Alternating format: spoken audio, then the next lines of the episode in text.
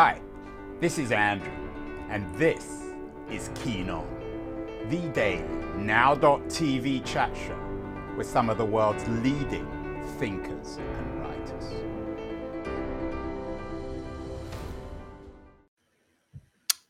Hello, everybody. It's July the 5th. It's the day after Independence Day, July 4th in the United States. I'm on the West Coast. It's late morning. I hope you're all well. Um, July 4th, I guess, was an example of an event which was fearless. People rose up against their supposed uh, occupier, threw them off, and in a fearless way established independence. Uh, a few months ago, uh, I had the British political philosopher David Runciman on the show um, talking about Thomas Hobbes. I'm not quite sure what Hobbes would have thought about American independence, but Hobbes's political theory was very much built upon the idea of fear. Runciman's very influenced by Hobbes. In fact, his excellent podcast series on um, intellectual thinkers, uh, our dominant and intellectual thinkers, is built around Hobbes's Leviathan.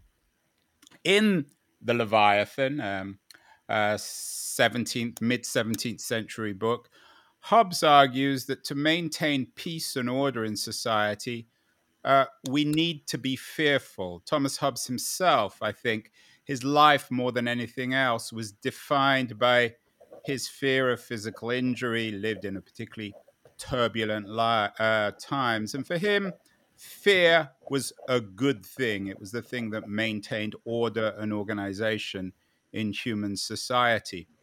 Uh, my guest today on the show has nothing to do with Thomas Hobbes. I don't even know if uh, uh, he's familiar with his work. Uh, but he is a writer on fear. He's a business writer. He's someone I've known for quite a long time.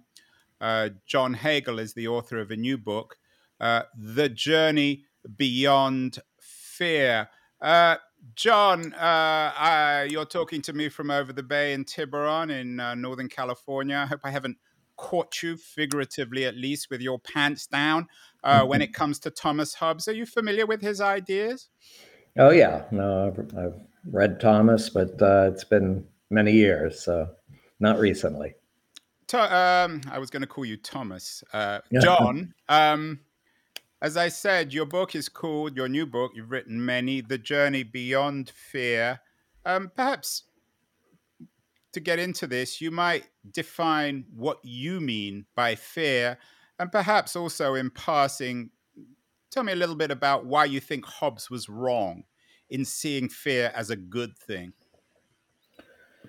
Yeah, well, eh, the catalyst for writing my book is I, I started writing it three years ago, and eh, I travel around the world as part of my work. I was struck by the the wherever I went, the dominant emotion that I was encountering uh, was fear at the highest levels organizations, lowest levels out in the community. And while I think the fear is understandable, I think there are forces that are reshaping our global economy and society in ways that create increasing pressure on all of us. So the fear is understandable. It's also very limiting. I mean, there there are many different impacts or results of fear. One is we tend to shrink our time horizons. We just focus on the moment because there's so much pressure right now. We can't afford to look ahead. Um, we begin to adopt a uh, win lose view of the world. It's either I'm going to get this or you're going to get it. And it's up to us to what decide. What is fear, John, though? Is it physical fear? Is it emotional fear? It, um, is it fear of failure, fear of success, fear of happiness or unhappiness? How would you define it as a word? Well, it, it takes many different forms. I think the fear that I'm talking about, I mean, you know, you have fear of spiders, fear of, you know, heights. I'm talking about a fear about what's ahead in the future and the fear of failure, basically, that we're going to lose what we have, what we value, and that that's going to lead us to a much less satisfying life or maybe even death. Um, so that's that's the fear that I'm talking about. Uh, uh, on first sights, your book, uh, "The Journey Beyond Fear," leverage the three pillars of positivity to build your success might sound like just another business book about being successful and reinventing oneself, all the traditional Silicon Valley jargon. But it's more than that. I was really struck, John, uh, by how vulnerable you make yourself in the book, how you begin on a on a on a on a very revealing autobiographical note. I've known you for years, and I, have read some of your other books. You're always known as John Hagel III, and I never never occurred to me to wonder where you're from. You reveal that in your book. Why is your own autobiography, your own story, uh, so important in this book, The Journey Beyond Fear?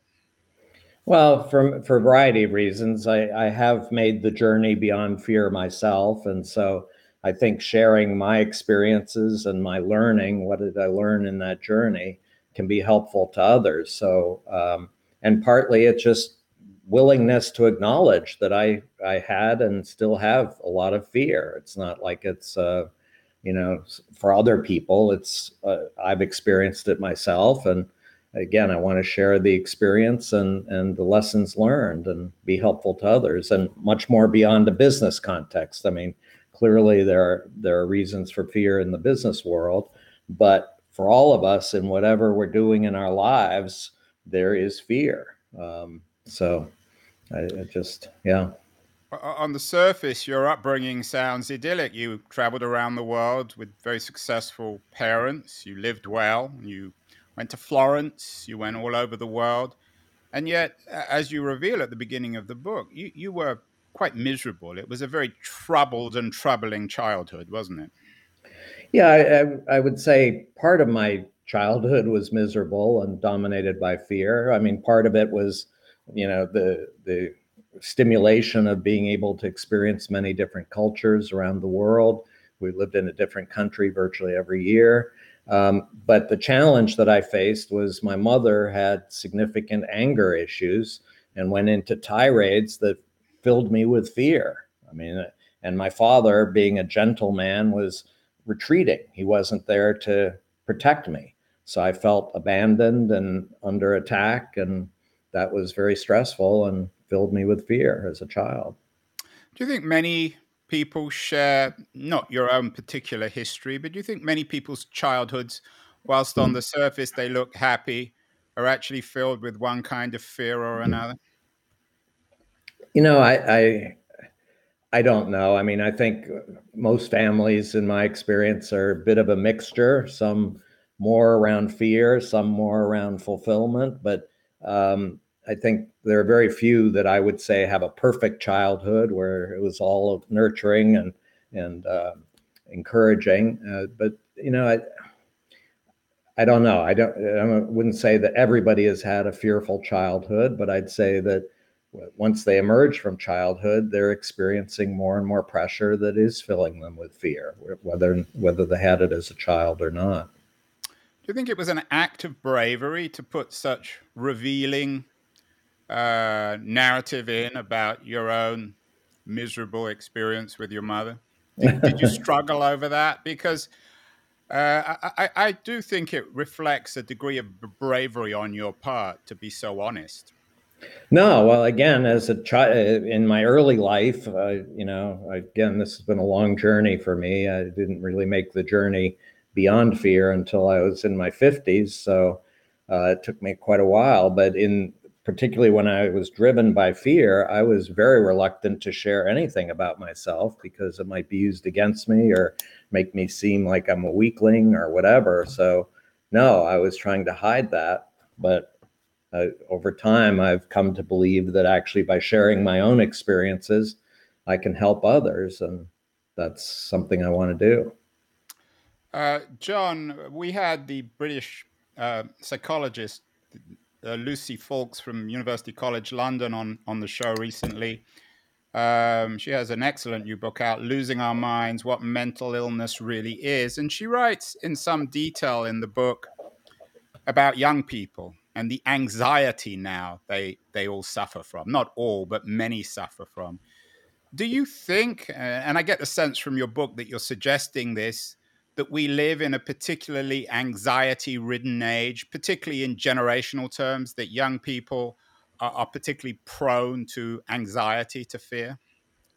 You know, I, I've come to believe that every generation is succumbing to fear. I mean, the older generation, the people who are approaching retirement, guess what? The good news is they're going to live longer. Bad news, they didn't expect to live longer. They haven't saved the money to live longer.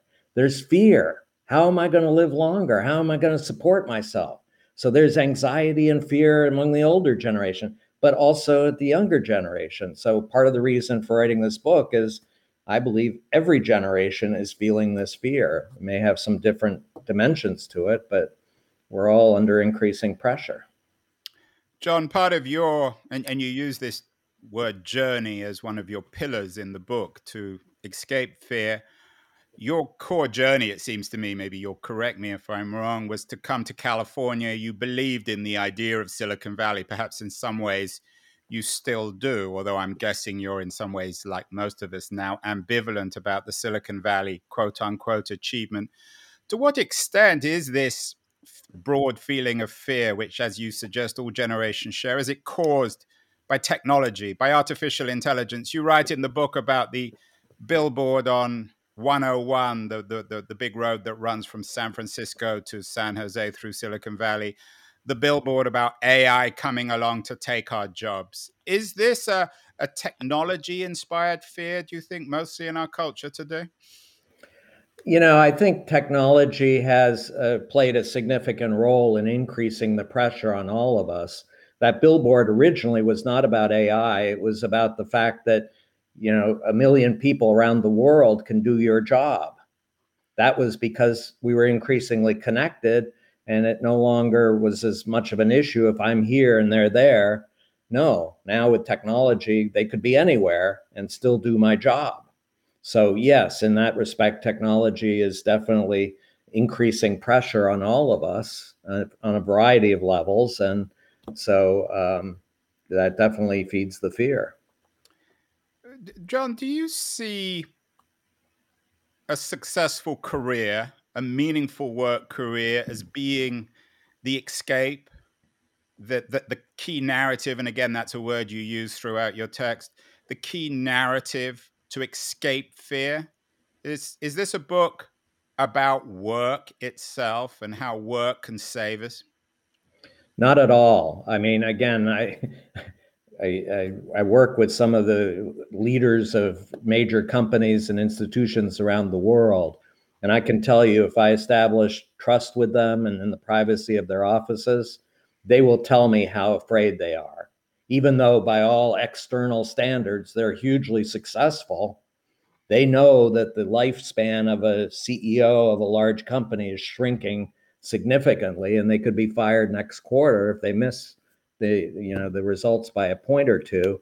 There's fear everywhere. And again i think we're driven. We, we've been told by our parents and society to pursue work that will make us financially successful but that is not addressing the fear. My my belief is the only way we're going to address the fear is by finding something that really excites us. Passion, John. Yes, a very well, specific. Uh, very I know you're familiar with the work of the iconoclastic business professor on the East Coast, Scott Galloway. Um, he famously said last or in, in 2019 they call him a self-made millionaire. I guess all millionaires, unless they inherit it, are self-made. Following your passion is bullshit. Do this instead, and then um, uh, Galloway. Uh, Galloway's secret to success: don't follow your passion, become a tax lawyer. Scott's been on the show now. Of course, you and I both know Scott loves to uh, loves to foment discussion, to put it politely. But um, what about Scott's point? It's all very well telling kids graduating college, and I've got a couple of kids, one who just graduated, another who's just started. It's all very well telling them to follow their passion, but that's really hard, and most people don't succeed in that area. Most people end up, if they want to follow their passion as a writer or an actor or a, a script writer or a musician, they end up having to take an ordinary job like a tax accountant. Yeah, I, you know, it's a complicated discussion. I would say that first, first of all, very few people are pursuing their passion. They were trained from a very young age in school and by their parents. Ignore your passion. Become a tax lawyer. Study hard. Get the credentials. Have a successful career. So they've given up even looking for their passion, much less pursuing it. And my advice is find that passion. Don't stop. I have two daughters who I, that was my only advice to them. First of all, find your passion. Don't stop until you find it, and then find a way to make a living from it. And it's hard, absolutely. Did, did, they find their passion, or have they found yes. passion? Your daughters? Yes, yes. What do so, they do? Well, it, it's complicated. One works uh, in the tech world, um, uh, you know, and has been very successful. Uh, the other one has been pursuing new media um, and pursuing creating a variety of new media initiatives that have been quite successful. So um, I think it's it's a question of just the challenge if we're in a world of mounting pressure and we're just working to get, earn an income, we're never going to learn as fast as somebody who has real passion about that. So we're going to lose our jobs to those who do have the passion. And if we really have passion, we're going to be driven to learn faster and continue to have more and more impact. And we will continue to be successful. So I, I just believe that it's becoming more and more critical to find a passion and pursue it. Um, John, we had the, uh, uh, let's call her progressive journalist Sarah Jaffe on the show recently. She has a new book out, Work Won't Love You Back. And she sort of, I, I think, symbolizes a reaction against work, suggesting that we're not going to find ourselves in work. Is she wrong? Can work love us back, or can we discover not personal love, but meaningful existence through work? Yeah, again, it, it's complicated. I mean, I would say that I, have written a lot about this in the business context. I believe the way we've defined work today in most large institutions is not human and does not support us as humans and our passion. Passion, I believe, in large enterprises is deeply suspect. Again, the message is if you've got passion, pursue it as a hobby after work, but in when you're in work, just listen to your boss and follow the instructions and deliver reliably. Uh, and it's it's a very uh, hostile environment to passion. So I you know but i believe that people who have passion are pursuing work and and you know achieving impact as a result. My just one example quickly is a, a very senior administrator at mit um, was just terribly frustrated with his work. He was basically an administrator and processing paperwork. He figured out his passion was repairing appliances and he quit his work and he became a handyman. and he's been very successful and very excited. He's now doing what really excites him. So you got to find the work that's going to feed your passion. Um, John, the, the book is, is is embraces the idea of exploring, of, of voyaging, um, and again in a very different context. A couple of months ago, I had the historian Lawrence Bergreen on the show, um, book about In Search of a Kingdom about Francis Drake and Elizabeth I, two extremely remarkable and romantic figures. Drake, of course, was the first uh, Northern European to set foot in California. Why, why is the idea of the voyage of exploration so central to your book? Well, it's because I think people who really have this, and I again, I define passion in a very specific way. That there are many different forms of passion. The passion I'm talking about is the passion of the explorer. And people who have this passion are driven to explore and find ways to have more and more impact in whatever area they're excited about. It could be anything from gardening to big wave surfing to marketing, whatever, but they're driven to go beyond what others have done they're excited about that, the opportunity to have more impact. They're driven to do that. So, you said you were driven both literally and figuratively to California, as I said, as a young man. You you bought into the the narrative of of Silicon Valley. Do you still buy into it? Do you still see it as a a legitimate um, way of self realization? Would you advise your younger self, if he was around in 2021, to come out to Silicon Valley? Only if you're passionate about what Silicon Valley is passionate about. Again, it, it's very much specific to individuals. One of the things that drew me to Silicon Valley was the oppor- what I call an opportunity based narrative, which was this notion of focusing on opportunities and the the potential of technology to change the world for the better. And I think that's driven many people over generations to Silicon Valley to be successful entrepreneurs, and they're from all over the world. But again, it's not everybody is going to be excited about technology and the opportunity to change the world with technology. So I'm not saying everyone should come to Silicon Valley. well, I hope they don't because uh, we'll tip over into the sea. Yeah. I'm curious, John, though, on your on your view of Silicon Valley. We've had a lot of critical work on it. We had the uh, young uh, novelist Kathy Wang, local novelist from San Francisco. She has a, a satirical new book out, Imposter Syndrome. We've also had George Zark- Zarkadakis, uh, author of Cyber Republic, who still sees technology and P2P technology in particular as a way of saving our democracy and ourselves. Where are you on on the promise or the peril of Silicon Valley? Is the glass half full or half empty, or neither? well, I keep saying that technology itself is value neutral. It's all about how we use the technology that's going to make the difference, and it'll either be used for for good or for bad. And it's up to us. It's not the technology that's creating the bad things. It's how we're using it, how we're doing it. So I, I believe that it has the potential to create. I, I talk about exponentially expanding opportunity. I believe with technology, we can create far more value with far less resource, far more quickly than would have been imaginable a decade or two ago. But it's up to us to see the opportunity and pursue it. And again, I think with fear, one of the reasons I'm so committed to helping people to move beyond fear is if you feel fear, if you're driven by fear, you don't even see the opportunity, much less have the motivation to pursue it. So we're driven by the pressure, the pressure that's being created the, on so many levels, and and that just feeds the fear, and we get into this vicious cycle of, of more and more fear.